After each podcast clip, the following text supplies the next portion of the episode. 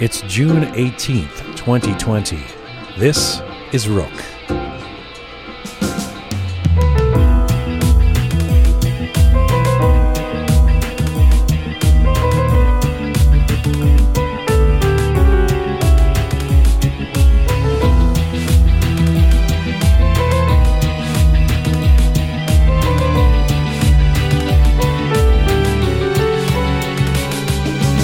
When we talk about storytelling by Iranians that resonates in the diaspora, we're often referring to the familiar phrases of classic poets, or the trademark dark neo-realist cinema, or funny fare from contemporary LA-based comedians.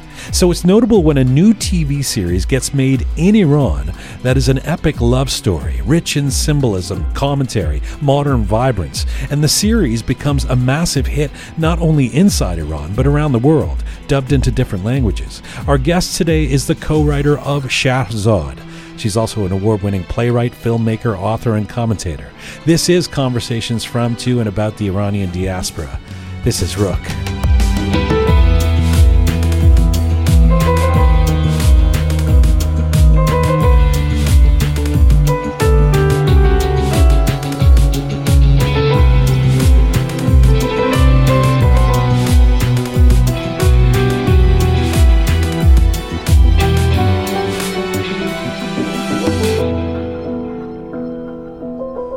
Right. Welcome to episode number 19 of Rook, almost 20 episodes. This is our big Thursday show, so the Rook posse is here with me. What's the Farsi word for posse, for gang? Rofaqa. Rofaqa? Rafiqan. Well, that's friends, right? Ekip. Oh, yeah. No, that's not Persian. That's French. That's team. Yeah. That's like a team. So basically, we don't have a word for a posse. There must be a word for gang. Yeah.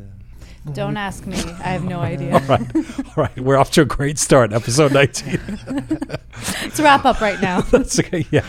This is, so far, 1 minute of not knowing what something is. And oh boy.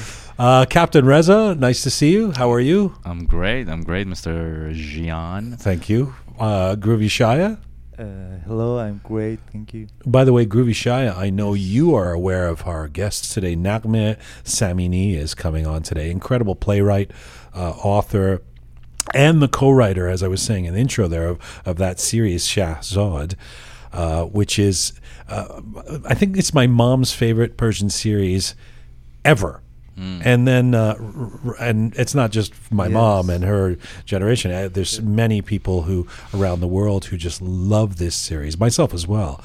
But you know what she told me this morning, my mom, because I told her that. I'm really curious to hear that. She said that Shahrazad, I hope she doesn't mind me saying this, but she said it was the first Persian series she's watched, like a TV series out of Iran, for decades. Wow. You know, I mean, my parents left.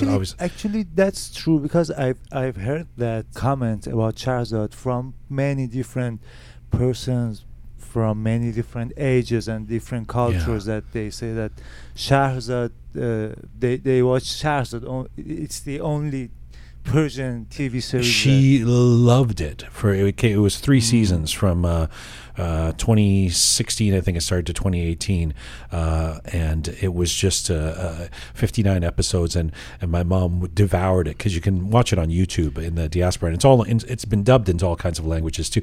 We'll get to this with Naghmeh Samini, but are you a fan, Reza, of Shahzad? I've heard of it. I know of it. What I'm most I haven't seen it. You're supposed to be the film guy, the actor, the I know the guru, the film guru. And I know of it. My family is a huge fan. But you know what's interesting to me about Shahrzad? I think it's one of the few Iranian series, TV shows, that has gone past one season, because like they don't do seasonal shows like serialized shows in Iran. They do like several episodes of a show, and that's it. That's the end of that.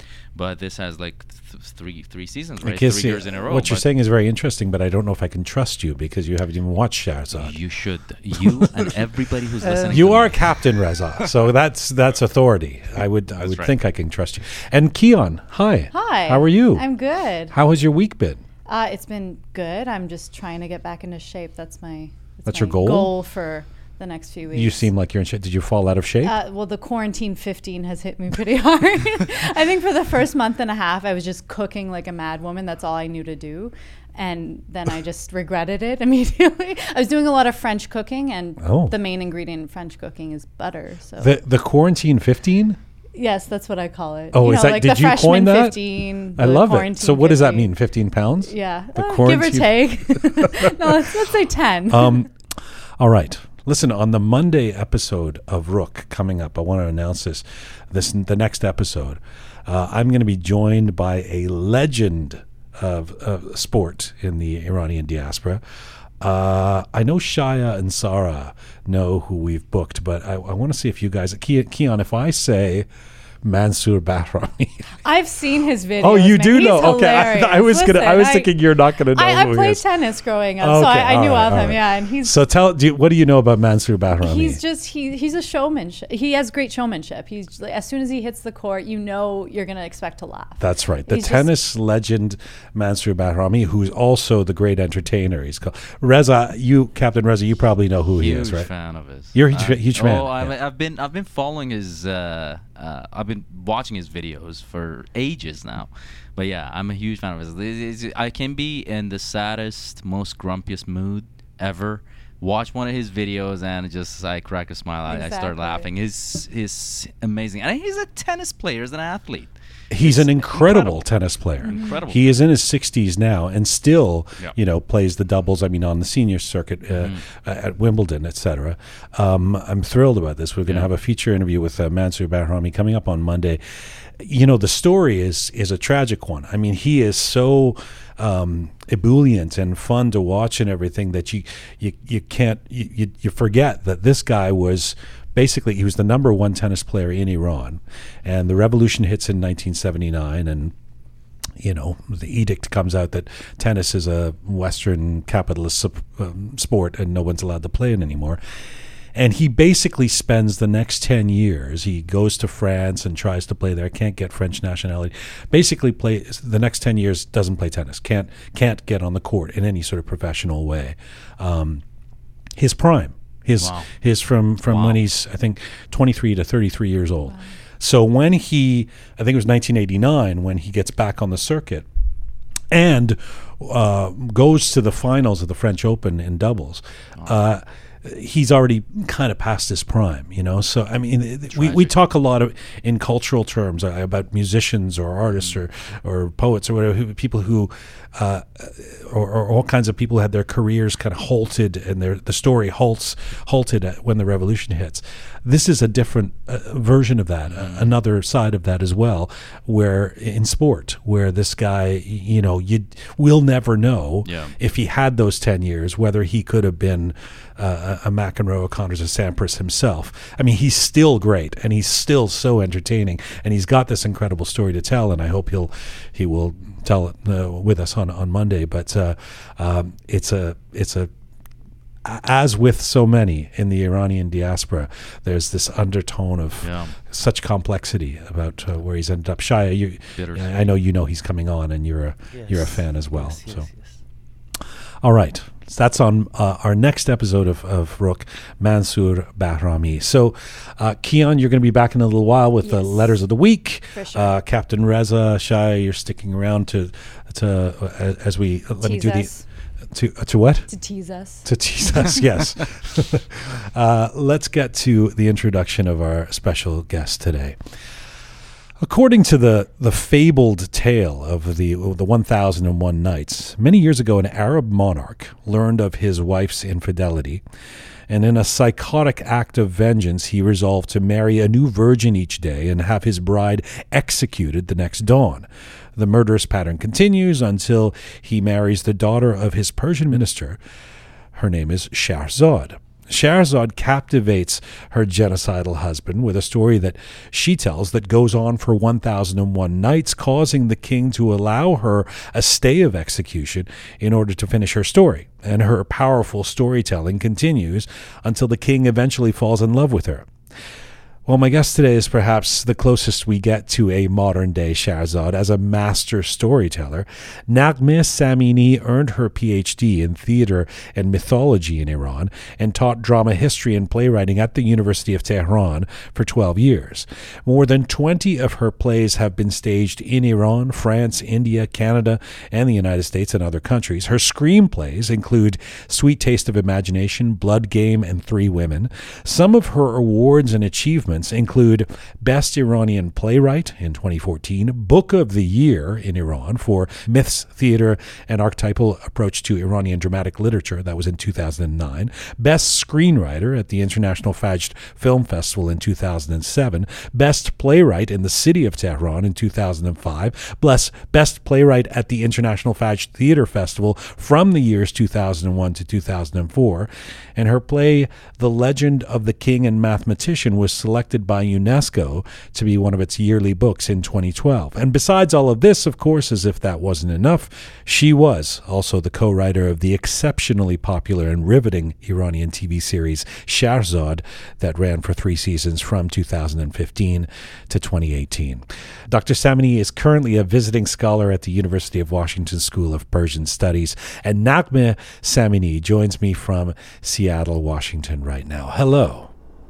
Hello. So nice to talk to you. What a pleasure it is to have you on the program and to read all of your awards, which takes quite a while. Thank you for doing this. First of all, how is it going over there in Seattle? These are strange days between pandemic and protest. Are you currently in the autonomous zone? No, actually, I'm not in autonomous zone. It's part of the downtown of Seattle. And I think what you can find in the news is very different from what really happened in the city. So, yeah, everything is fine and people are so calm and just try to make governors listen to their protests, which yes. I think is very, very right. Yes. You have a thriving career, as I've just outlined in the introduction, as a playwright, a screenwriter, and a professor in Iran, in Tehran. So on the heels of that massive success of Shahzad, why would you choose to come to the United States? That's a very good question, but the answer is very, very complicated. Actually, it's just 11 months I left country and I came to United States. But about 1 year ago, I really felt that I need to be in a new air and to have something very different in my life. So, you know, when you achieve a success like what we achieved in Shahzad, afterward working is much more difficult than before because the expectations of you is much more than before. So I really, really felt that I need to live in different era, different atmosphere and gain more and start something very new, which I mean, you may have heard about the company I founded here called Seda, yes. which is a theater company. I think that was the main and the most important reason that I left the country and I decided to stay here in the United States. You know, that's counterintuitive, the idea that you have this hit show and it makes it more difficult for you to work. You would think that this is what you've always been waiting for. It's going to open all the doors. You get to do whatever you want. You'll get financing for whatever you want. Would that not be the case? No, not at all. No, not at all. This is just a dream. But that's not true. I mean, after Shahzad, I received so many offers for writing series, but none of them could really satisfy me to start a new project. So many of those offers just asked me to copy Shahzad again, which right. I really didn't want to do. Mm. I needed something new. I wanted to do something very new, not exactly a copy of Shahzad. And for some reasons, some scripts that in normal time could be offered to me. The directors and the investors, producers, they didn't offer me those kinds of scripts because they thought that I am a person, I am a writer who can fit in historical dramas and not, for example, realistic ones. Right. So I think I can say that after Shahzad, the situation for me as a scriptwriter became more difficult than before. Let me come back to that. I'm going to come back to Shahrazad and the content of your creativity. But let me ask you a few more questions about the experience of coming here, here being the West, into the diaspora after having this prolific and popular career in Iran. You are, Naghmeh, you're one of the very few, I would imagine, who have experienced working professionally in dramatic arts at such a high level, both in Iran and the United States now, in a contemporary sense. How would you compare the two experiences? Completely different. In Iran, we have lots of young people. So when you create something, you know that you will have a huge audience among young people. And here, it's very difficult finding young audience for theater, for performance shows. And the other difference refers to censorship, I think. As you all know that in Iran, you always need to be careful about what you say and just be very, very careful about the red lines. But here, of course, you don't need to think about those kinds of things. I think in Iran, the most important problem refers to red lines, and here refers to audience and investment. So I think these are the main differences. That's so interesting. I've heard this now a couple of times, and we have some. We're going to bring on some theater people in the coming weeks on Rook, who are actually working in Iran too. But this idea that of all the sort of strands of culture of the creative class, that theater is actually really big in Iran right now, and theater festivals and theater production companies, etc., in the West would dream of having young audiences, right? I mean, that is the perennial problem, that it's sort of, they call it the gray hairs, who are the subscribers or the people who go to the festivals, or you have to do these really populist musicals, you know, The Lion King or something, to attract a young audience. Tell me about that interesting moment in Iran right now where theater, profound, deep theater is respected or is of interest to young people.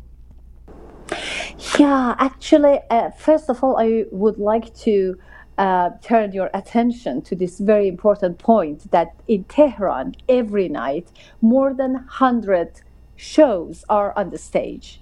I mean, I'm speaking, of course, about the time before COVID-19, and now everything changed. Right.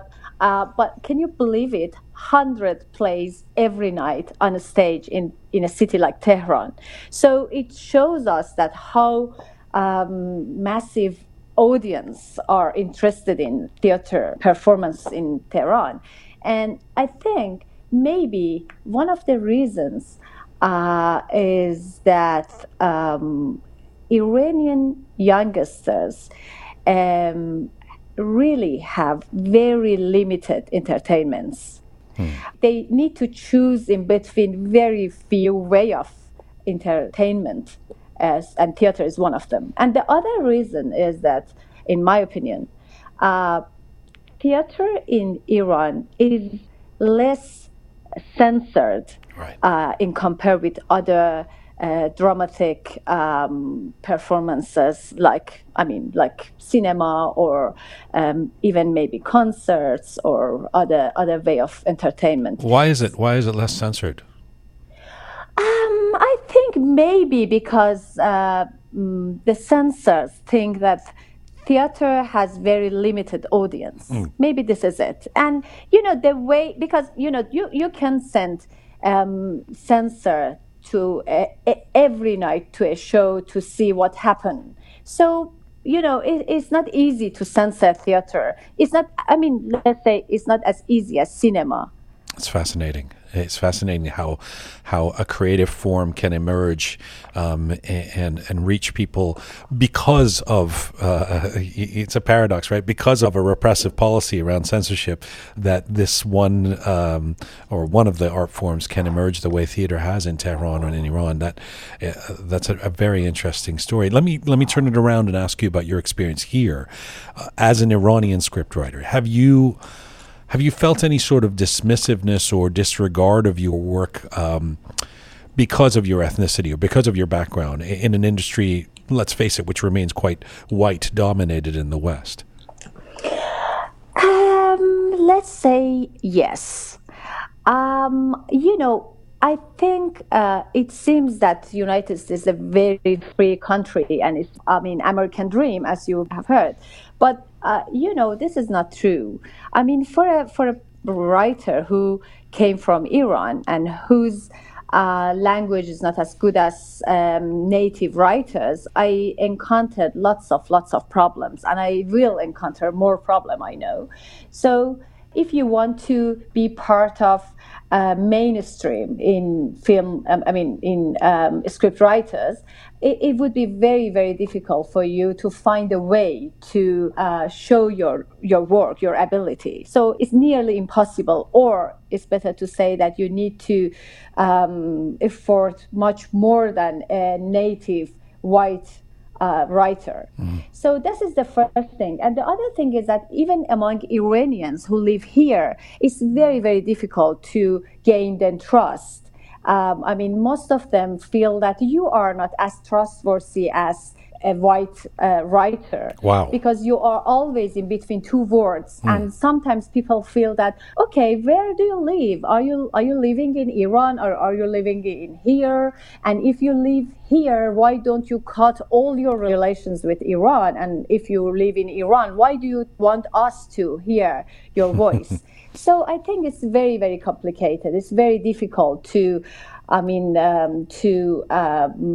gain trust from Iranians and to prove yourself to white dominant community.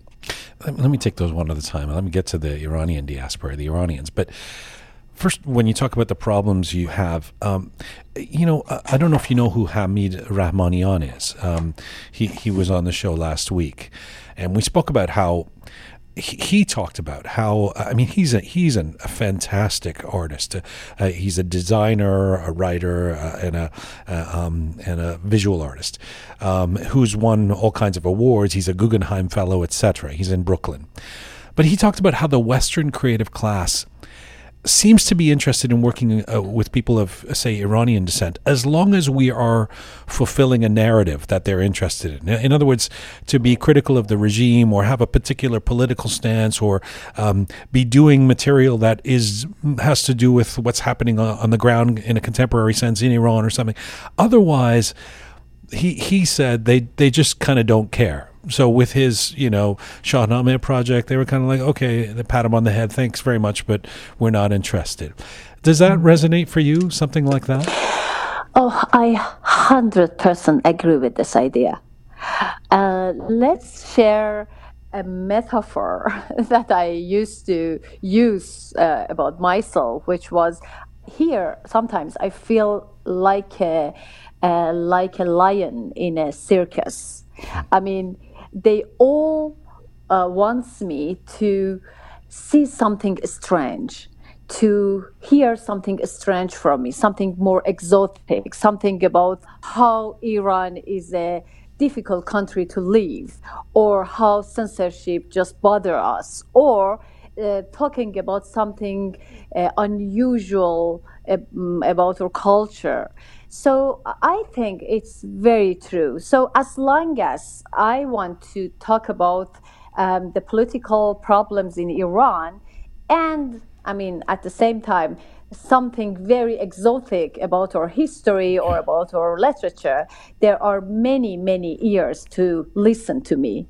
But whenever I want just to talk about very regular problems of human beings, people prefer to listen to white writer much more than me. Yeah, I think I agree this 100%. It's a form of exoticization, I think. You know, it's a we'll like you, just be exotic, just do your little dance for us. and exactly.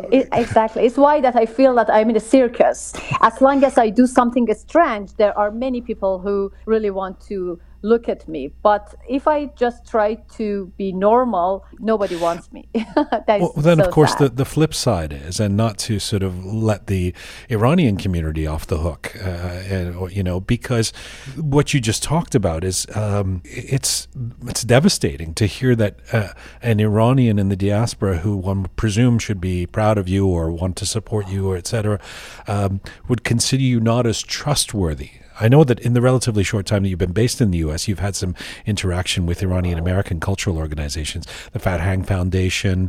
You were on the panel for their 2019 film festival. Not just to talk about the Farhang Foundation, but what is your take on the Iranian-American community? And you seem to be talking as if it's something of a minefield. First of all, let me say that I really don't want to generalize what I'm going to talk about. Sure. Of course, there were many, many supportive people from Iranian community who really support us and really stand behind me to push me to do whatever I wanted to do.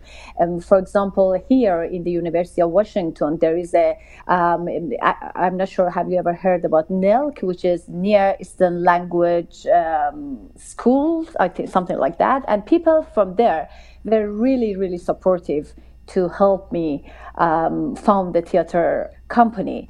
But I have heard and I have faced with many, many obstacles formed from Iranians in front of me. So, that's true. I mean, you know that we have I say Farsi and you help me to translate in English. We have very, very tekkepare culture. How do you translate it?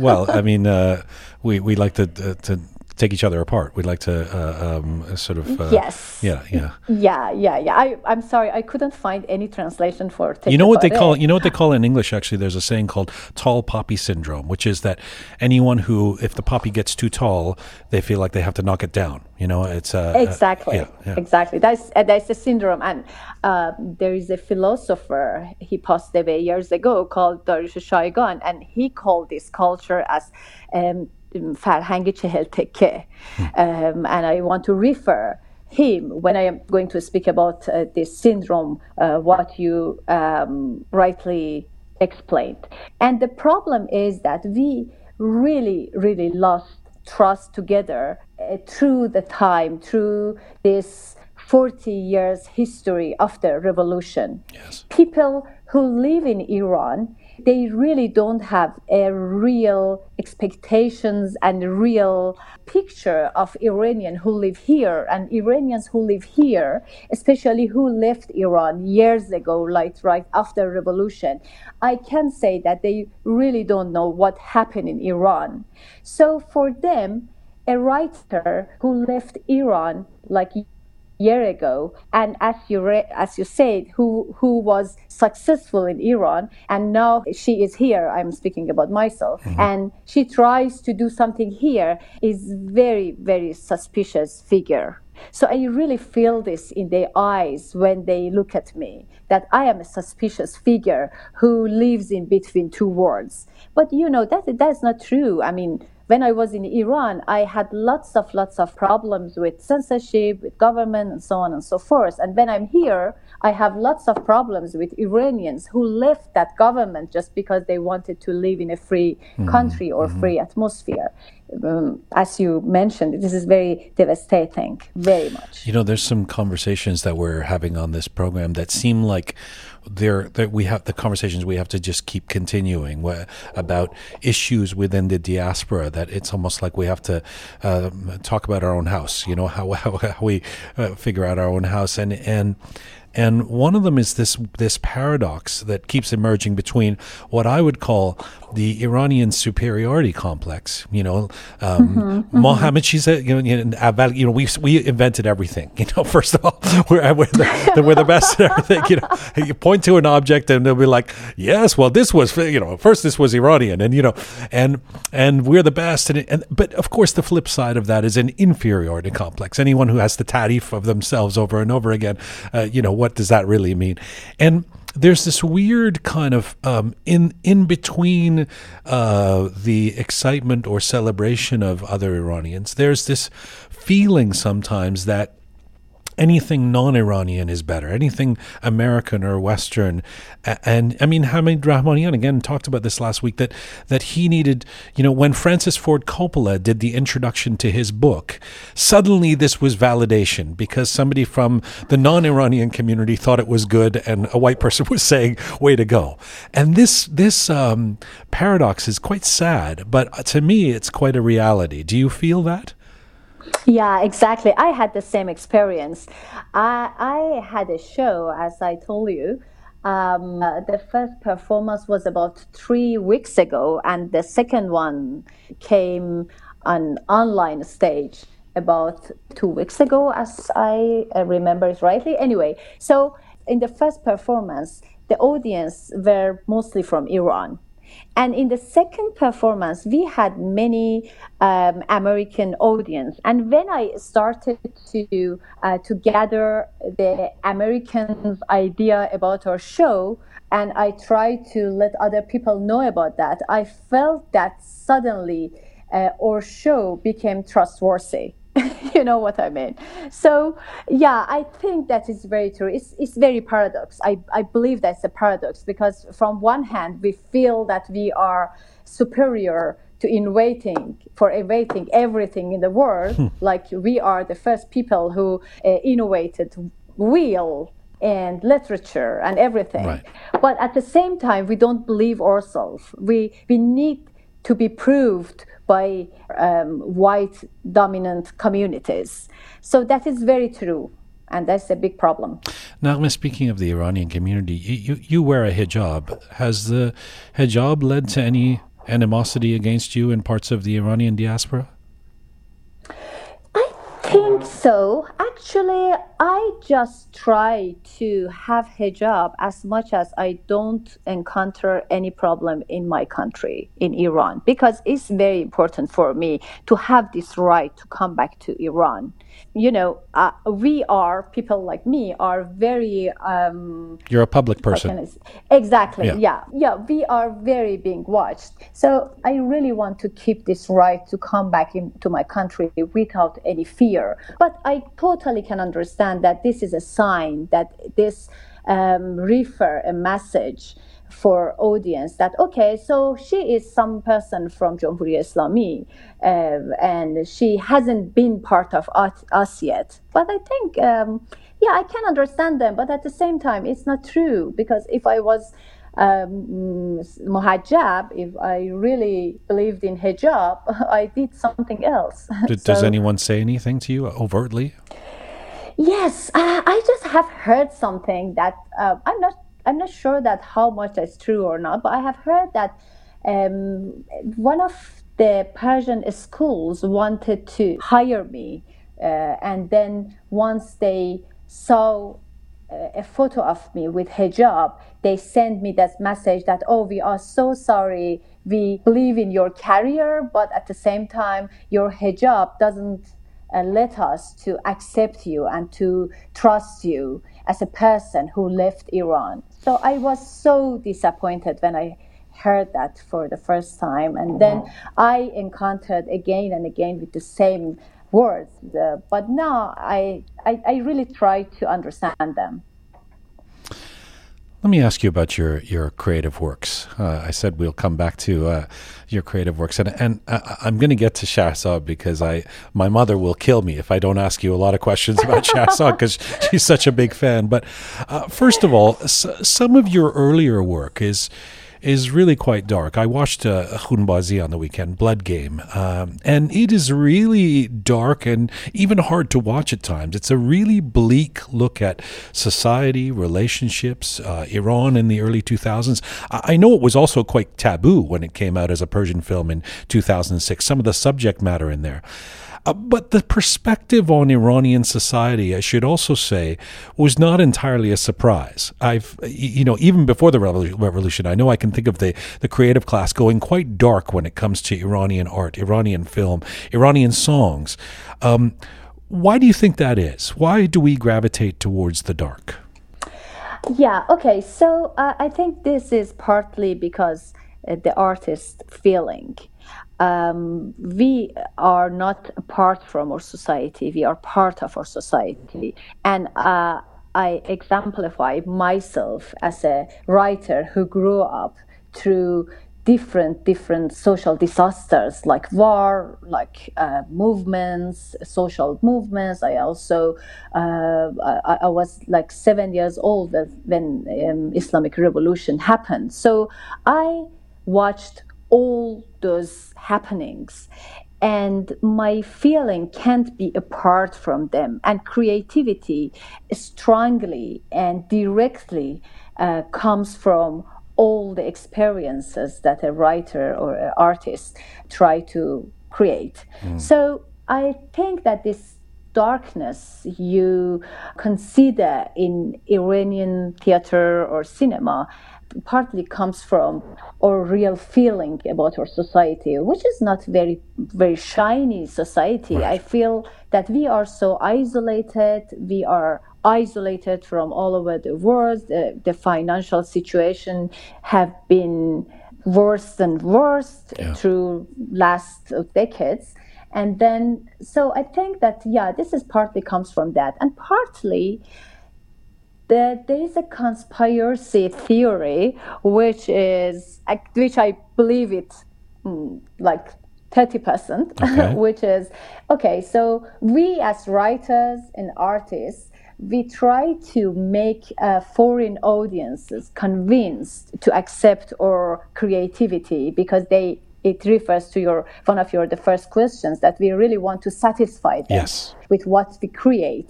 So we want to let them be satisfied with looking at a dark society to feel how their society is comfortable for them.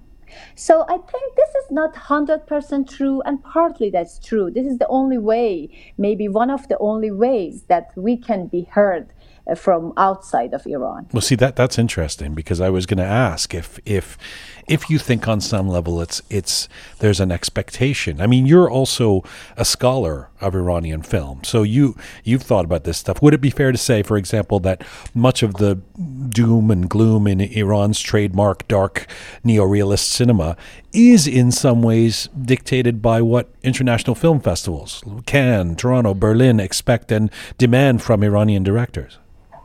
If you try to sort Iranian directors or Iranian cinema, there are many different sorts that you can find out.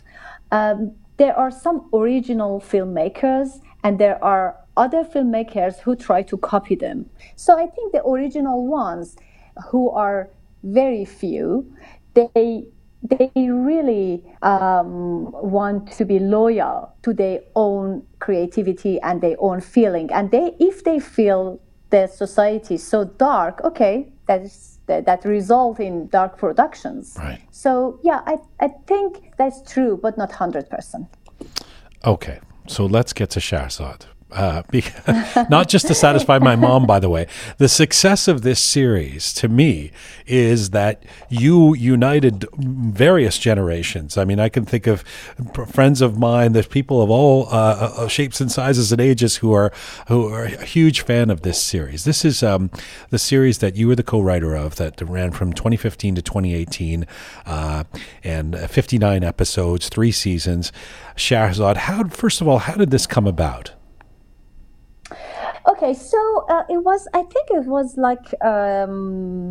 now it is like 6 years ago, I just received a call from Mr. Fatih, who is the director and co-writer of the series. And he told me that he has a kind of a script, and he asked me to read that script and let him know that do I want to be part of this project or not. And when I read that 10, 15 pages script, I felt I really like it. I felt that, okay, this is something that I really want to be part of it. So I told him that, okay, I'm in. And we decided to write it together. And at that script, you could find the very main lines of the story, but of course not any details. And then slowly, this story grown up in my mind, and I just try to have some changes to make it better and make it more popular. And Mr. Fatih was fantastic co-writer because he really let me feel free when I wanted to innovate more stories and more characters. And he was really, really great co-writer, I have to say. I have to quote one writer of Shahzad, "It is a veritable Iranian godfather, plus love story, plus historical docudrama, plus serious social commentary, plus constant reflection on the tragic sense of life, but contextualized in a consummately traditional Iranian sort of way, all rolled into one." That's quite an accomplishment. And there are more and more pluses. Did you have all of that in mind when you wrote it? Besides serving the story, did you guys know that you were working on something that would be deconstructed as having this profound an impact? Yes and no. No, because at the beginning, I think we both really didn't expect this kinds of popular reception for this series. And we didn't have this idea that there would be many, many things in this series that we are going to talk about. But at the same time, I think I was full of ideas and full of things that I wanted to talk about. So let's say that these all pluses that you were talking about, or that writer wrote them, they all are in our mind as Iranians. When you live in Iran, you are a multi-folded person. I strongly believe that. You can't be just a social person or political person or person who just try to follow feminism or follow history or so on and so forth. You are a multi-folded person because living in Iran means that you need to think about so many things in the same time. So I think if you can find Shahzad with all these matters and all these subjects in, I think this partly comes from Iranian mind. And of course, we had 1 year time before the first episode shooting. So we had really great time to put all those instructions and all those directions into the script. When you talk about the imperative that you have to be multifaceted people in Iran, let me ask about you being a multifaceted person, because it is curious to me. I just talked about Khunbazi. It wasn't that long ago. It was 15 years ago you made that film. It's curious to me because here you are, this intellectual, this academic who deals in intellectual discourse, deep issues, this profound playwright, and yet on the face of it, Shahzad, it's really accessible. It's basically a populist love story. Tell me about that side of you that would gravitate toward this kind of material. I love this question. I feel nobody teaches me this, but I thought from my own experiences that as a female Iranian writer, I need to be multifaceted, as Roo rightly mentioned. Otherwise, I will lose everything in a minute. So, when you live in Iran as a woman and as a writer and as a person whose education is in theater, so you are in a very risky edge of your life and your experiences. So I think that I understood step by step that I really need to be multifaceted, because if I lost something, I can just grasp something else. And if I lost the other one, I can just jump into the other field. And that is why that I survived. That is the way that I survived in Iran as a female writer, female playwright. But are you a romantic? Because it's hard for me to believe. I mean, maybe you're just really good at your job, but it's hard for me to believe you could write that series without being a romantic yourself. I think I'm very romantic. Yeah, I am a very romantic person, let me confess. Yeah, I still believe in love, and I still believe in how people suffer from love and how they should suffer from love, and love is so precious for me. And if you mean from romantic, all those things, yes, I say that I confess, I admit that I'm a romantic person. You know, Shahzad was, there's another thing that comes to mind with this, which is that it was sanctioned by the Ministry of Culture in Iran. And while we have explored all the ways in which Iran remains culturally repressed, even depressed as a result of a heavy hand of the regime, we've talked about censorship a lot on Rook, this spectacular series of yours was filmed and distributed in Iran. So at the same time, its very existence suggests that those who insist that contemporary Iran is only a cultural backwater plagued by censorship and where genuine artistic expression is incapable of emerging organically are wrong. How are we to make sense of the level of cultural freedom or creative emancipation that does exist in Iran? Okay, so you never can follow Iran with one formula. It's not true about Iran that this is the country of censorship, so no creativity can happen there. There are many, many different eras that you can work and you are faced with less censorship. For example, when we started to work on the project, the Resaneهای Khanegi, how can I? There's no translation. Netflix, we have Amazon, but we don't have these kinds of selling CDs episode by episode in grocery stores. You never see any episode of a new released series in a grocery store, right? Here. No, actually, I was shocked when I heard that Shahzad was distributed this way. I thought it was just on TV in Iran, but then a friend of mine told me that you had to go and buy it. That was not part of TV. That was not part of TV show. Otherwise, we never ever could say so many things like this. This is what I'm going to tell you. Official governmental TV in Iran is very under the control of government and is very under the control of censorship. And it's more than about 15 years and that I couldn't work there, I mean.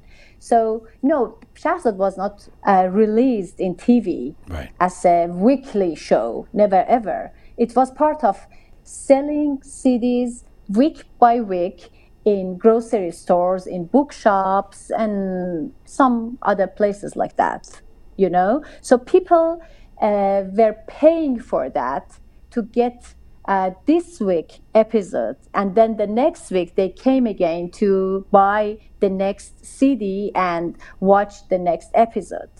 And this is how Shahzad spread it out all the communities, all the country, and it became so popular. Isn't it so weird? It's really it would be unheard of, first of all, here for people to go and but it's also very confusing as somebody who's in the diaspora to try and figure all of this out. You know, there's the stuff that's sanctioned that's on TV, then there's the stuff that wouldn't make it to the TV but isn't censored enough that you could not find it in the grocery store, then there's the stuff you get on satellite that somehow they don't come and cut the satellite. I mean, it's really confusing what you're allowed to watch or see. But also, it's because, as you have said, and as Bahman Farmanara said last month on this show, and others have said, it's sometimes there's no rhyme or reason. Some stuff gets censored, other stuff doesn't, and so you kind of just have to create the content and see what happens to a certain extent, I imagine. Yes, exactly. So I know that how confusing is that for people in diaspora. I can totally understand that, but that is what it is. That is what it is. That is what you can find in Iran, that you never can, as I mentioned, you never can analyze what happened in Iran just with one formula.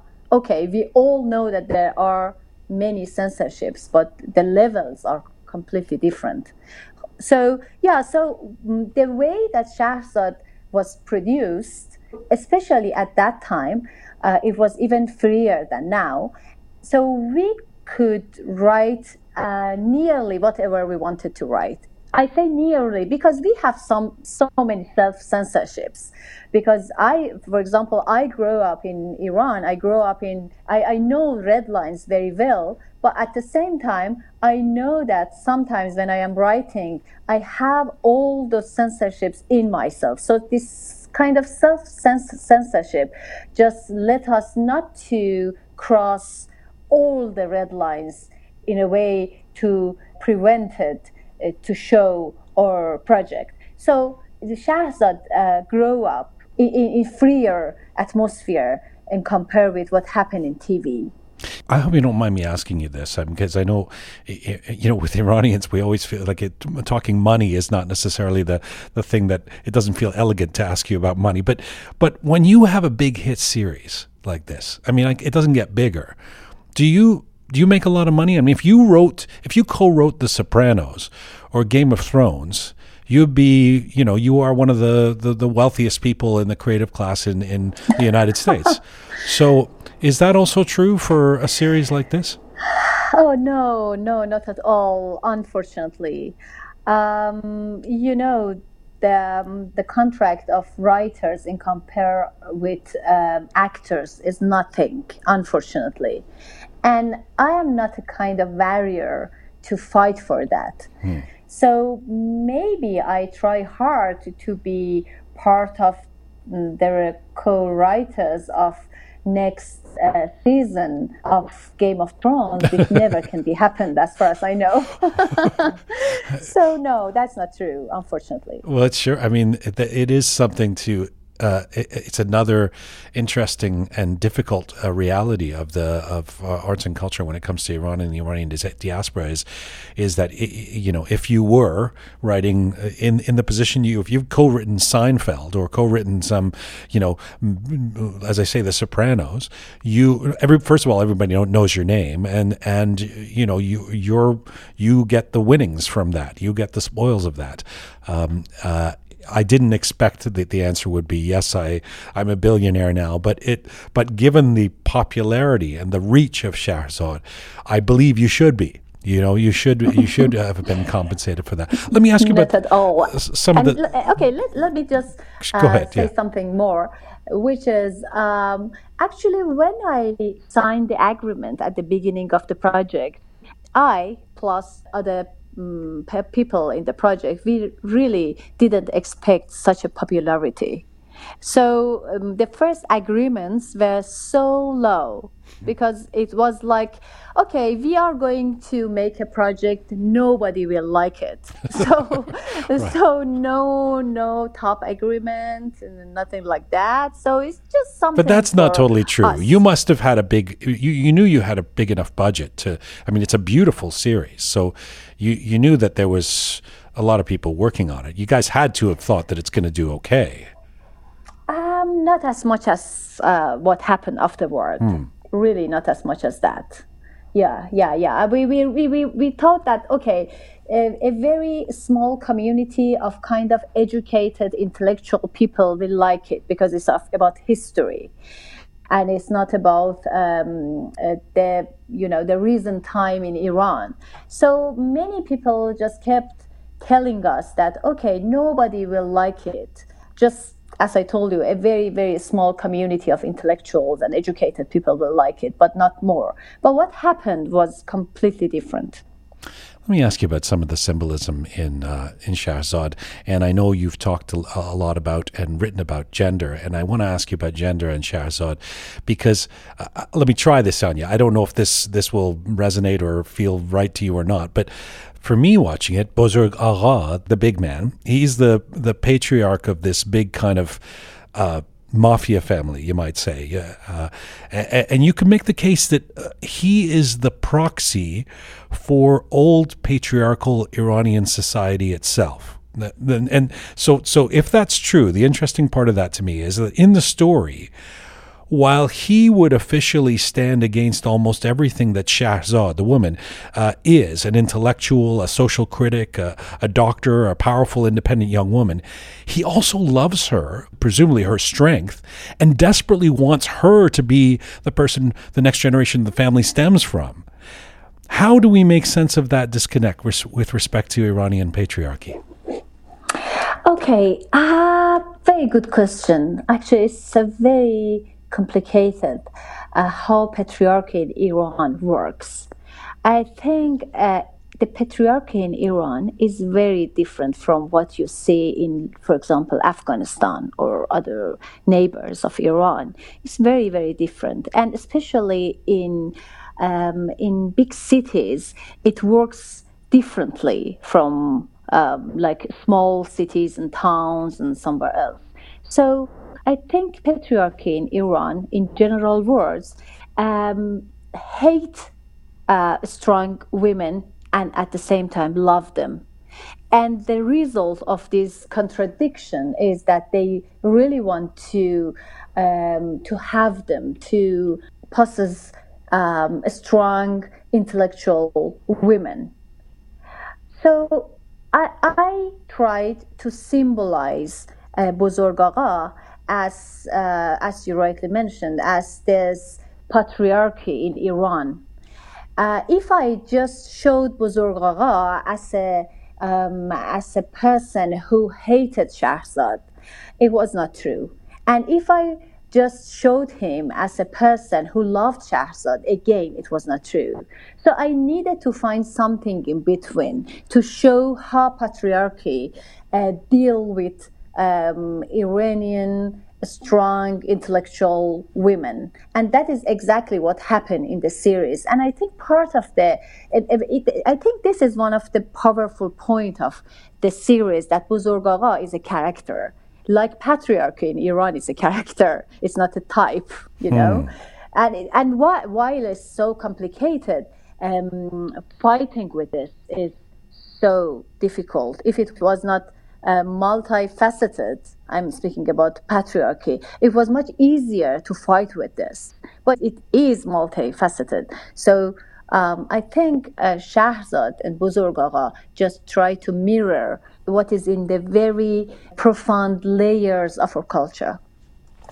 Yeah, and when you talk about the layers of the culture, there's no question, and certainly there'd be a lot of people who would only focus on how women do not have the rights, the respect, the legal standing, the ability to do what they want in Iran, the way men do, or they should. And then at the same time, you've got, contrary to stereotype, in your own field, you have more women directors and working in cinema than most Western countries. So for people on the outside, that's not necessarily information that they would know or assume. And this is part of the confusion, part of the complexities that you're talking about, right? Yeah, that's very true. I mean, just let me add a very tiny note that there is a huge difference between the situation of women in Tehran with other big cities, and there are many differences in between women who live in big cities other than Tehran and women who live in villages. So we have to consider that very, very important note, and then think about all those things. And tell us what the differences are. Okay, so, I mean, Tehran is, as you may experience, so let me ask you a question. How many years been you far from Tehran? Never. I grew up, I was born in London. I visited once as a kid with my family. So I'm a complete diaspora kid. I'm born in London, grew up in England, Canada. oh my God, so your Farsi, your Persian is perfect. Congratulations. That will be news to anyone who's listening to this show. Vali kheli kheli mamnoon. Merci. You're welcome. So if you've been in Tehran, you could see that Tehran is super modernized city. I remember that for the first time I went to New York, and when I came back to Seattle, all my friends just kept asking me that, how was your experience in New York? Did you feel any cultural shock? And I said, no, not at all. New York was just like Tehran. And I didn't feel anything unusual in New York. So let me tell you that how Tehran is progressed, modernized, crazy capital. And when I say modernized, it's not just because of the buildings, and it's not just because of the roads and highways and so on and so forth. It's just because of the culture. I met some women in Iran so open-minded and so modernized and so educated that I never ever met some people like them in United States. So this is the situation in Tehran. And then in big cities, still people are somehow under the umbrella of tradition. When I say tradition, it is partly tradition and it's partly religion and something, I mean, this mixture. And then when you go to small villages, I think women are very suffer from patriarchy. These days, you can find lots of news about how women are bullied and are killed in small cities. And as you may consider, all the victims are victimized in small cities and villages, which shows that still in those parts of Iran, women are very under the patriarchy, in harsh patriarchy, I have to say. So this is the difference, in my opinion. But Naghmeh, I mean, obviously I defer to you, but at the same time, I mean, the Daughters of the Revolution who are fighting hijab, for example, they were in Tehran, or the inability to watch a soccer game alongside men, that was also recently overturned, but that was in Tehran. I mean, these things are not just in the villages, right? Yeah, that's true. Actually, okay, revolution is very paradoxical phenomena in terms of women movements in Iran. So many laws are against the women in Iran, especially after revolution. And at the same time, women who came into street, they didn't want to come back to home easily. So I think, in my opinion, that is one of the reasons that women are so active in Iran at this time. Doesn't matter they are from religious families or from kind of modernized, westernized families. They both are outside of home, and they both try to have social activism and social, works. What about in your field, that statistic I mentioned a few moments ago, that Iran has a higher percentage of women directors than most Western countries? Why do you think that is? I think, first, there are many women who really wants to do something in the society. And then I think women in Iran, especially educated, intellectual women, they have kind of very powerful inner voice. There are many, many things that they want to talk about. If, for example, they were living in a country like Sweden, they didn't feel that they really need to go out to say something or to express themselves. But I think in Iran, when you are a woman, when you are educated, when you are open-minded family, so you feel that you can hear your inner voice, and then you want to express that. You know, I mentioned the taboo subjects that you've dealt with in your work. You've also boldly challenged post-revolution gender stereotypes that are often held so dear by the authorities. You talked a few moments ago about not being able to have a series of yours get on TV for about 15 years or something. What is the price that you and your creative talents have had to pay for challenging the party line, if you will? Okay, it's vary from people to people. I mean, my experience can't be generalized to others. Sometimes you are excluded from the mainstreams of the culture. Sometimes you are not invited to do something that you are very capable for that. Sometimes, I mean, that is the most difficult part. Sometimes suddenly you wake up and you open your Instagram and there are many, many things against you which you don't know where they come from. And then afterward, you can figure out that was kind of project to kill your creativity. Right. So there are many, many ways. And actually, I have to say that is very, very, sometimes the price is unbelievable. But that's your job, that is your goal, and you step by step, you learn how to deal with them. I mean, you've said that you want to keep the door open to going back to Iran and doing work in Iran. When you sit there in Seattle and the new company that you formed and the work you're doing now, do you feel somehow more free? Like, wow, I can sit down and just write whatever I want somehow that is not going to be passing through the eyes of somebody who gets to decide whether this is going to be censored or not? Or does it just really feel the same?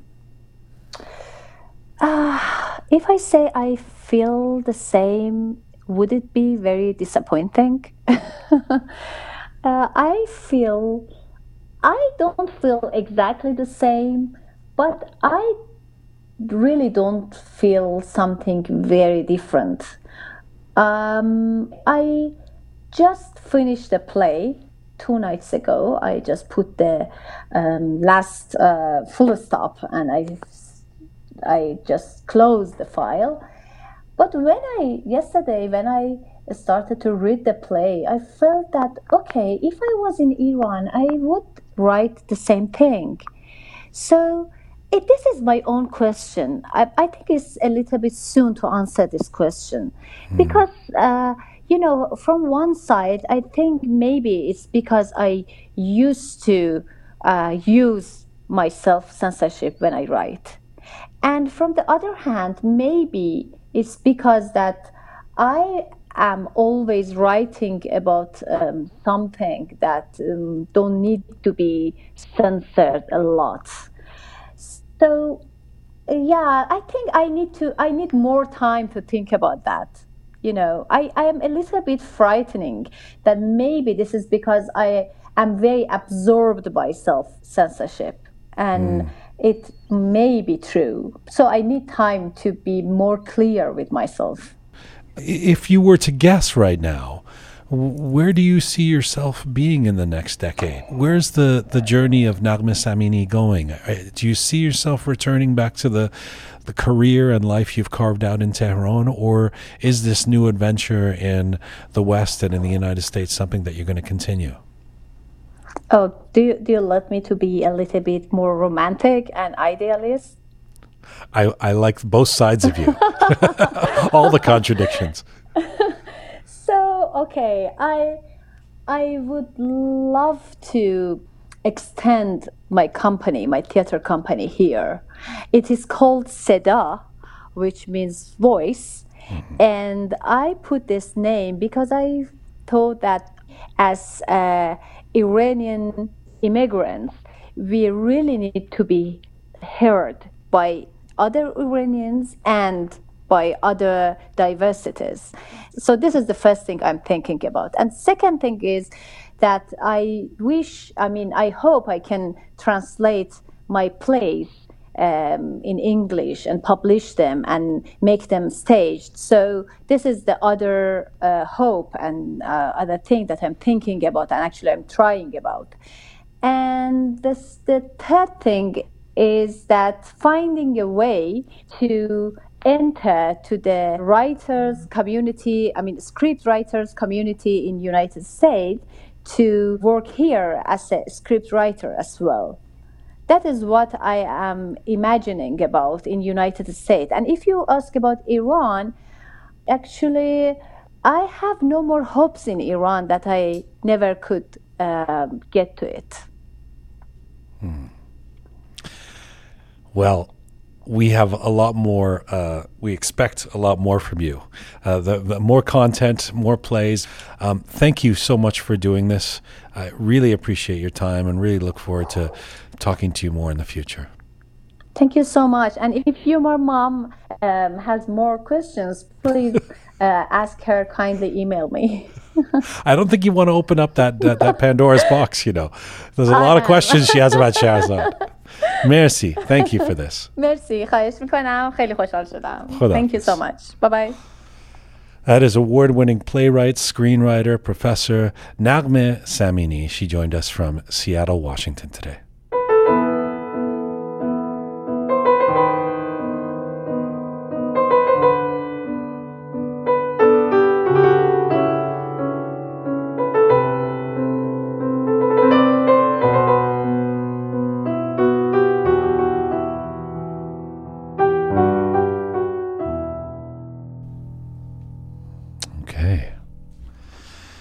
Such an interesting conversation to have with Naghmeh Samini.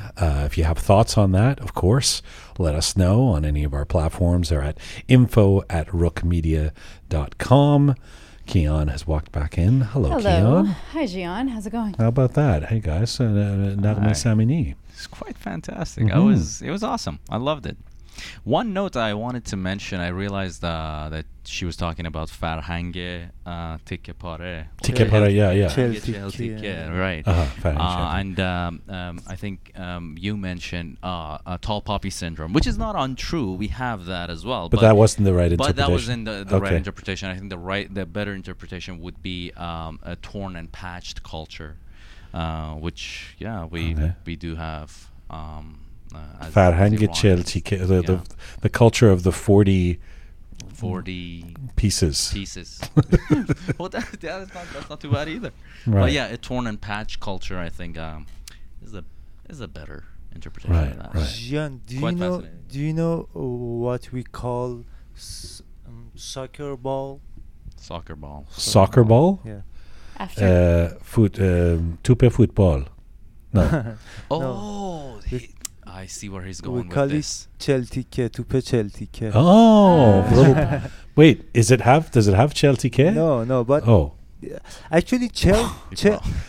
So wait a minute, Chehel, just to explain to non-Farsi speakers, Chehel Tikkeh, Chehel is 40 and Tikkeh is pieces. Yes. So did you say tupe Chehel Tikkeh? Mm-hmm. So the ball of 40 pieces. Yes. Why? Why does so. We have a traditional leather, parche leather. Parche is fabric? Fabric. We have a traditional fabric that made with different, with used cloth. They merge it together. And they make soccer balls out of that? No. They merge it together and make a fabric called Chehel Tikkeh. Okay. And because the soccer ball is I see where it, I see. Oh, I thought it was because it's 40 pieces. So they take pieces of fabrics and patch them together. Right. And they call it Chehel Tikkeh. And because the soccer ball looks like it's there are different pieces patched together. It's they don't actually make the soccer ball out of that fabric. No. All right. This is a very how many Iranians does it take to explain what we call a soccer ball? So at least two. And we failed miserably. Kian, like what have you learned today? It's like a Farsi class for me every time I come here. Like last week with Shaya's comment on the kola cap, and this week with the by the way, that's controversial. I know you're going to get to it in the mail. Yeah. But the kola cap is not went viral apparently. Yeah, it's not. Some people disagree with you, Shaya. Well, we'll get to that in the letters. But Kian, I have a question for you. What do you call soccer ball in Farsi? Tupa football is how I would refer to it. No, you just learned. I disagree. What? So tupa Chehel Tikkeh. I still don't really. Exactly. I've never heard that. It doesn't matter. Where did you grow up, Shaya? Which village did you grow up in? I'm kidding. Moving on. I see. This is the urban and rural divide that Naghmeh was referencing. Yes. Right. You're shaming him because he comes from a small village. I love Shaya. Called Tehran, I think, is the capital. Shaya, so how sure are you about Tupe Chel Tikkeh? Because are we going to get a bunch of mail from people saying that that's not the word? About color cap, you mean? No, I mean about soccer ball. Well, no, that's you know, I grown up with that culture. Let's go to play with Chel Tikkeh. All right. Well, there we go. Aww. Have you ever heard of that, Reza? Yeah, I've heard of that. Okay. Yeah, I've heard of that. Well, if Captain Reza says we'll just accept it.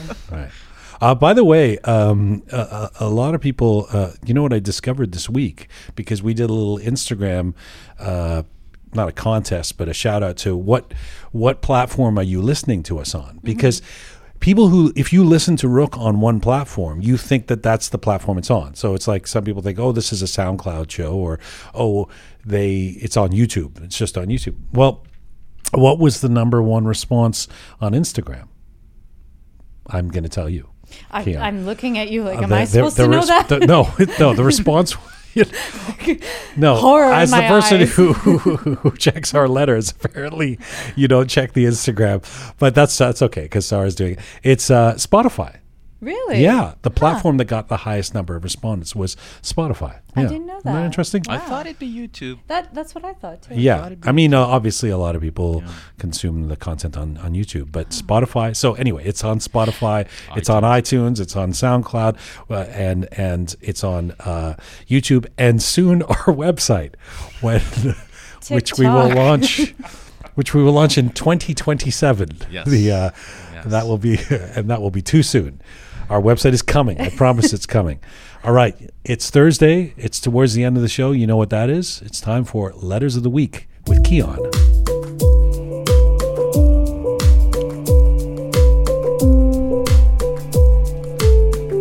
You know what's funny is every week I go, it's time for Letters of the Week with Keon, and then the music is just kind of like so mellow. Wah, wah, wah. Yeah.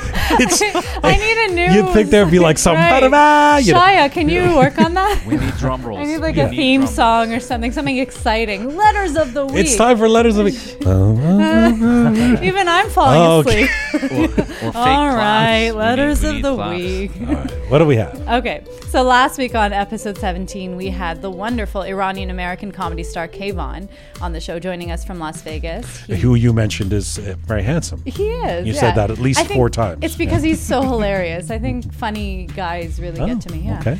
Anyway, he spoke about his unique upbringing as a half Iranian, half American, and how he got into the comedy business. As well, on that same show, we had the globally acclaimed classical pianist Leila Ramazan on the show, joining us from Lausanne, Switzerland. So people loved Leila Ramazan. Yeah. And she's got such a lovely personality. She was really lovely. As well as being incredibly talented. For sure. That was an interesting duo, I thought. Putting Leila Ramazan and Kayvon together, I thought it was very interesting. Yes. You're complimenting yourself as a member of the Rook team who made the decision. So good. Yeah, that's good. Classical pianist. Yeah.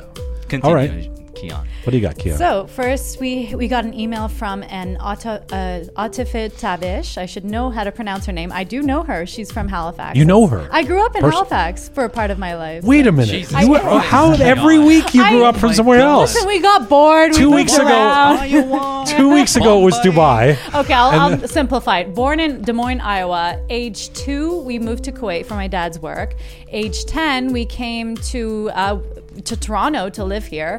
My dad saw some kids smoking weed or something, and he's like, I don't want to raise my kids here. It reminded him of New York. Right. So anyway, so then we went to Halifax because his friend was there, and he loved it. So we grew up in Halifax, and then I ended up moving back to Toronto later on. So, wow. Yeah. Wow. And also there's this it's almost like a joke to think that every Iranian outside of Iranian knows each other. Yeah. But we do. It just keeps happening where, I mean, Atifid Tabish, we got before you even started doing letters, we had heard from her. So she's not listening to the show because of you. No, you discovered that but you actually know her. I do, yeah, and she was delightfully surprised too to hear me, and she actually reached out and said, nice to hear your voice. So where will you be from next week? Some other stay tuned. Maybe Ghana, maybe Switzerland. I don't know. Right. Whatever Jamaica. Fits the mood. Yeah. I think the correct pronunciation of her last name, I think it would be Tabesh. Tabesh. Oh, thank you, Shaya. That's what would I do without you, honestly? She grew up with I'm on a first name basis. It's a new low when you can't pronounce the friends you've known. I love you, Kayvon. Actually, funny enough, my mom used to be a Farsi teacher, and she taught her kids. Don't make it worse. They were just digging yourself. Anyway, let's get to what she said. So she said, I met Kayvon a few years ago at a Nowruz function in Halifax. He's one of the funniest comedians ever. My kids who were born here could relate with him and actually enjoyed an Iranian function for the first time. That's huge. Yeah. I know the feeling. She goes on and says, and thank you for introducing Leila to me and all your audience. She is a jewel of Persian art and music. Her peaceful voice and magical fingers is all the world needs. Kudos to all. Nice. That was nice. It was a nice message. Atafe? Tabesh. Atafe. Get it right. Yeah. So next we have a Sherry Geram Michosh from on YouTube. She wrote, so glad you're back. Wishing you nothing but the best and looking forward to your future endeavors. That's a nice note. Thank you, future endeavors. The show is my future endeavor. She's like, is that the last time she's listening to Rook? Like office talk. Good luck with your future endeavors. I wish you. That was great. Now, good luck with your. This is like maybe it's like the Iranian thing. Good luck when you get a real job. Oh. Dude is on the side. Okay. Thank you, Sherry. That was lovely. Yeah. So next, I don't think this is a name. It's a YouTube username. It's FG Khoury on YouTube wrote, have you thought about making Rook Media merchandise? Huh. Oh. Yeah. We've discussed that. The B Rook t-shirts that I'm going to be rolling out. I think that'd be cool. Rook Hola Cap. Rook Hola Cap. That's the first purchase. Rook Tupe Chel Tikkeh. Yeah. Mug. The Rook soccer balls. Yeah. No, for sure we got to do that. Okay. Yeah. We should. I think the slogan should be B Rook. Yeah. B-Rook. Like caps with B-Rook on. Exactly. Right? Exactly. Oh, I just got that. It took me way longer than it should have. Like B-Rook. Yeah, B-Rook. I thought you meant like the letter B and Rook. And I was like, what? Nobody's name starts with a B. Anyway. Dear Lord, Kian. Continue. I haven't had coffee, okay? So, as well, we had Hamid on, like SH is the last name. Right. I think he's written to us before.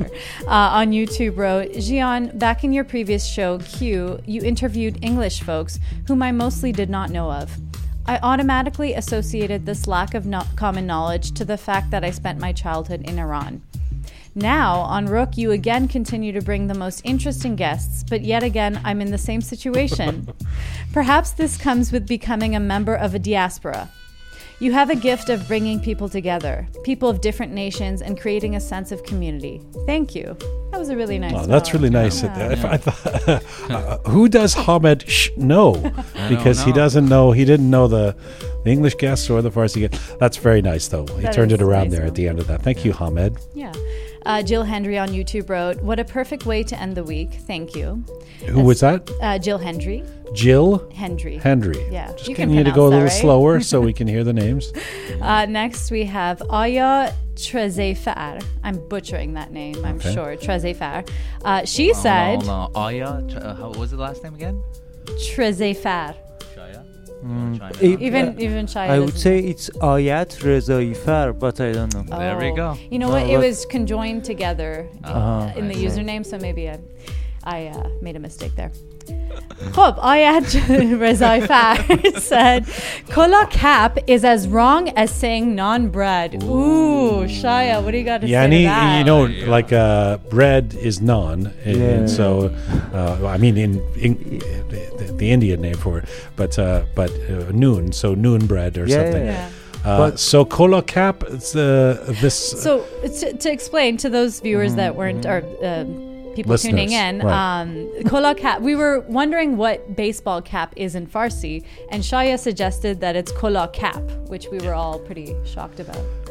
No, we were excited because we thought Shaya was teaching us something. Yeah. And now we realize he's teaching us incorrect things that we're going to run around and tell our Persian friends and get laughed at. Okay. Probably in my neighborhood. In the same. Nobody knows what's baseball, so we call it Kolakat. See, this is why I'm wondering about Tupa Chel Tikkeh. No, I've heard that too, and I'm from. Okay, and I'm not from Tehran. I'm from south of Iran. All right, we'll accept that. I've heard Tupa Chel Tikkeh. Kolakat is still controversial. But had you heard Kolakat? No, never heard Kolakat. That's from his neighborhood. But does this person say what it is called? No, she or he did not. She just said kolakap is as wrong as saying non-bread. All right. Sure. Have you heard about shalwar baggy? Yeah. that I can understand. Yeah. Okay. Baggy pants. Yes, I understand. That makes sense. Khob. Then we have Cyrus Kalatbari on YouTube. Kalatbari. It's spelled Kalatbari. I don't know. It's okay. You guys are just killing me over here. Khob, he said, another amazing episode with beautiful Iranian talents. Thank you for showing all of us, especially the younger generation, about the very rich Persian culture, music, art, and much more. I encourage my sons, Mateen, age 18, and Arteen, age 14, to listen and learn about our very rich farhang. By the way, that means culture. By the way, the side talks with your team are getting exciting and funny. Keep it up. As I said before, I'm becoming addicted to Rook. That's great. The side talks are getting interesting. Where did they start? That's right. They were not good. Such cool names his children have. Artin, Mateen. Yeah, like Persians do that. They do the rhymed names. Names with the same letter start. Yeah. Like for me, it's Kiandocht. I don't know if you guys know. Yeah, Kehoso, Kiandocht, and Kumar. So your name is Kiandocht and you can pronounce Khalatbari? Jesus Christ, Kiandocht. My parents really wanted to ruin my life. Born in Iowa, they're like, let's name her Kiandocht. What was your name when you were in Vancouver growing up? Halifax, you mean? Just Docht. I just get one. It seems to be a new place every week. That's all I'm saying. I always went with Kian. That's an enigma. You'll never know. I think she's making it up. I think she's making it up. My whole story is just a big phony story. Halifax. Kuwait, actually. But anyway. Was it Kuwait? It was Kuwait. Oh, we thought it was. You said Dubai as well. I said Kuwait. Yeah, same thing, really. It doesn't make sense. It's not the same thing. These are jokes. We don't think those are the same thing. I'm offending so many people every time I come on this show. Let's move on from there. As well, this week on episode 18, we had the rapper, producer, and record label owner Erfan on the show. Yes. Yeah. Really, really enjoyed that interview. Already one of our most listened to episodes in 3 days. Yeah. So we had him joining from Los Angeles. If for those people tuning in that don't know him, he's a pioneer of Persian hip-hop and spoke very rookly, quote-unquote, about his experience of entering a completely new space in Iranian music and the challenges of facing critics on the way up. So, like I said before, this has been one of my favorite shows on Rook so far. And judging by the letters this week, I think many people agree. So, yeah. You were saying, you were telling me that when you heard the interview, he was different from what you expected Erfan was going to be. There's this stereotype of rappers in general. You expect them to be these tough guys and kind of like nonchalant in the way they speak. He was so humble and down to earth. And when he was talking about his upbringing of growing up and just getting drowned in Persian poetry because he was kind of in between Iran and America, and a lot of people misunderstood him, I guess, because he had an identity crisis at the time, and his escape was Iranian poetry, which I thought was beautiful. I wasn't expecting that at all to hear. I don't know. He just he sounded really wonderful. So what did people say? We had Parnia Alipour on YouTube wrote, I've been following Erfan for years, but he's never had an interview like this before. Thanks. Good job. I agree. It's one of the first times I've heard him speak like that. As well, Marlene Khoury on YouTube wrote, Iranian rapper equals modern day Rumi. The world needs more rappers like him, speaking the truth. Wow. That was powerful. Yeah, nice. Modern day Rumi. And it's true. Nice. He really was. Ali Zakir on YouTube wrote, This was a beautiful interview, Jianjan and Rook team. Khaste nabashid. Really, life happens in the gray area, as Erfan said. Ye cheesy bainisha. Good luck and keep up the good work. Nice. Thank you, Ali Zakir. Yeah. Yeah, that's lyrics from his song, right? It's not like name of one of his songs. Yeah, beautiful song. Green Rain, username Green Rain on YouTube wrote, "I would love an interview with Shaya as your guest." Wow. I've suggested that before. I agree. Shaya gets interviewed every episode. That's right. I ask him, how'd you get to the studio today? Can you play me a song? What do I call baseball cap? Yeah. Yeah. That's right. That's right. You know what's interesting? When Kian Docht said just about now. You can stick to Kian Dochtar. Kian Dochtar. Yeah. Just said about Rokli. Yes. Speaking, yeah. You know what I was just saying? It just occurred to me that there are a lot of, quite a few non-English phrases in the English language that found its place. Yeah. Like for instance, touche is a French word, right? But we use it all the time, and it's I wonder if, like, years down the road, people would use the word rook. Speaking very rookly. Yeah, in their daily conversation. That would be interesting. We should make that a thing. Let's start. I believe years from now, at least 3 people will be. And they're all in this room. And maybe Keon as well, so that's 4. My roommates, they use rock. Are you serious? Yeah. Wow. Yeah, well, speaking English, they say... No, they're Canadian, but they say, okay, let me say rock. You have to do blah, blah, blah. That's great. That's nice. B-Rook. B-E-Rook. B-Rook. Yes, I got that. Thank you, Gian. All right, well, I'm just making sure. Thank you. Yeah. Tupe Chel Tikkeh. Then we have Melika Sohanaki. I'm pronouncing that right. Nobody give me shit for that. Sohanaki. You say the name and then you look at all of us. I look around like, who's going to make fun of me? Just say it however you want. Melika Sohanaki. Okay. On YouTube wrote, well done. Khalat Bari. Sohanaki. No, actually, it's a common thing. When it's a, when you see a, first try to say it not a. Oh, that's a good tip. Thank you, Shaya. Yeah. That's very helpful. Next, we have Kimya Mirpur. Wait, what did the person say? She said, well done. Oh.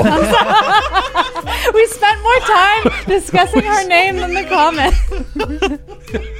Spent 2 minutes waiting for this person's letter. Well done. Well done. All right. That's all you guys. Well, thank you. Last show.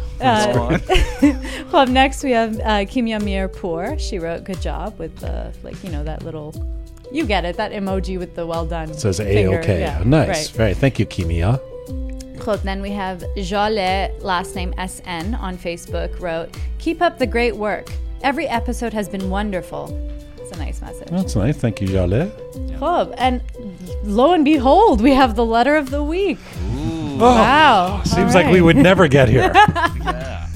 Still, I feel like we need a theme song to this. We made it to the letter of the week. Like I announce it and then it's like womp womp. We have Mohammad Hajivandi writing to us from Prince George, BC. He emailed us. He wrote, as a Canadian American Iranian, I could own many of your guests' journals. I may be a couple of shows behind, but like watching a series, I can't skip an episode. International actresses, mixed Iranian comics, iterations of the Shahnameh, censorship, and social scientists back to back. What a feat. A Smithers BC RCMP officer told me about Rook. I never cried as much as anything in my life than while listening to Hamid's grief. And for those people tuning in, that was the first episode with Hamid, who lost his family on the tragic Ukrainian flight crash. So he goes on and says, I was hooked with high expectations, and you've been surpassing yourself every episode while getting humbler. You managed the show like a teacher with the crew while encompassing your Iranian roots by being the most gracious host. That was a really deserving. Who is that? What is that? That was Mohammad Hajivandi writing from Prince George. Mohammad Hajivandi. Wow. I rarely ever say that. Well deserved. That's a beautiful letter. Yeah. And also, I love from Prince George, British Columbia. Yeah. For those of you who are not listening in Canada or don't know, that's right in the middle of British Columbia. It's not where Vancouver is, or it's kind of up. It's if you were looking at BC, it'd be right in the middle. Mm-hmm. A place that you should visit, Shaya. Yeah. Write that down. Your Shaya's brother's in BC. Really? So, I didn't know that. They can Taha. Right? Yes. Take a trip up to. You guys, thank you so much. You've done great work. with the letters, and I appreciate it as ever. Captain Reza, hey. Groovy Shaya, Kian Docht.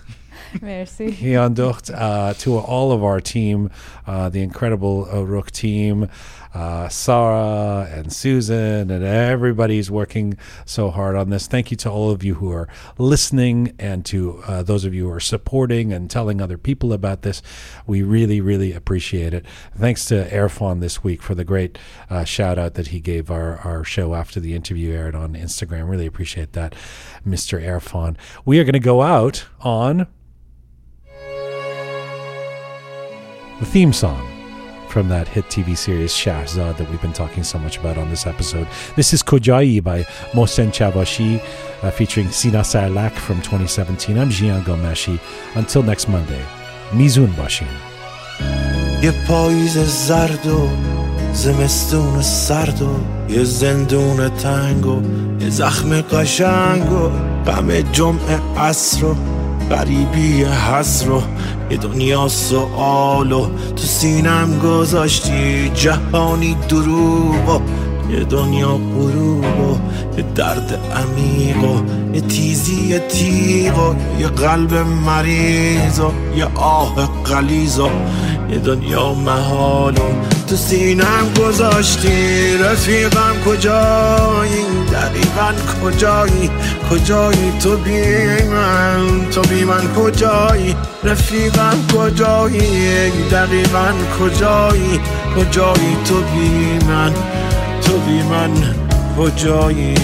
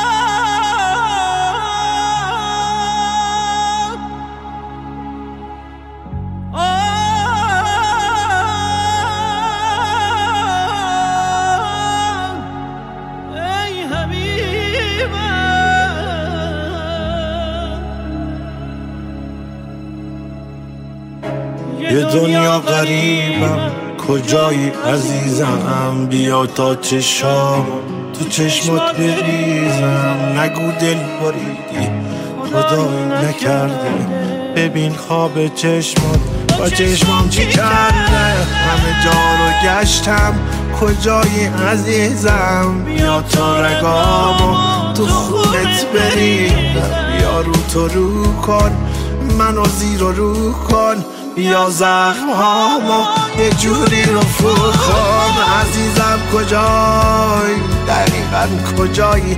کجایی تو بی من؟ تو بی من کجایی؟ عزیزم کجایی؟ دقیقا کجایی؟ کجایی تو بی من؟ تو بی من کجایی؟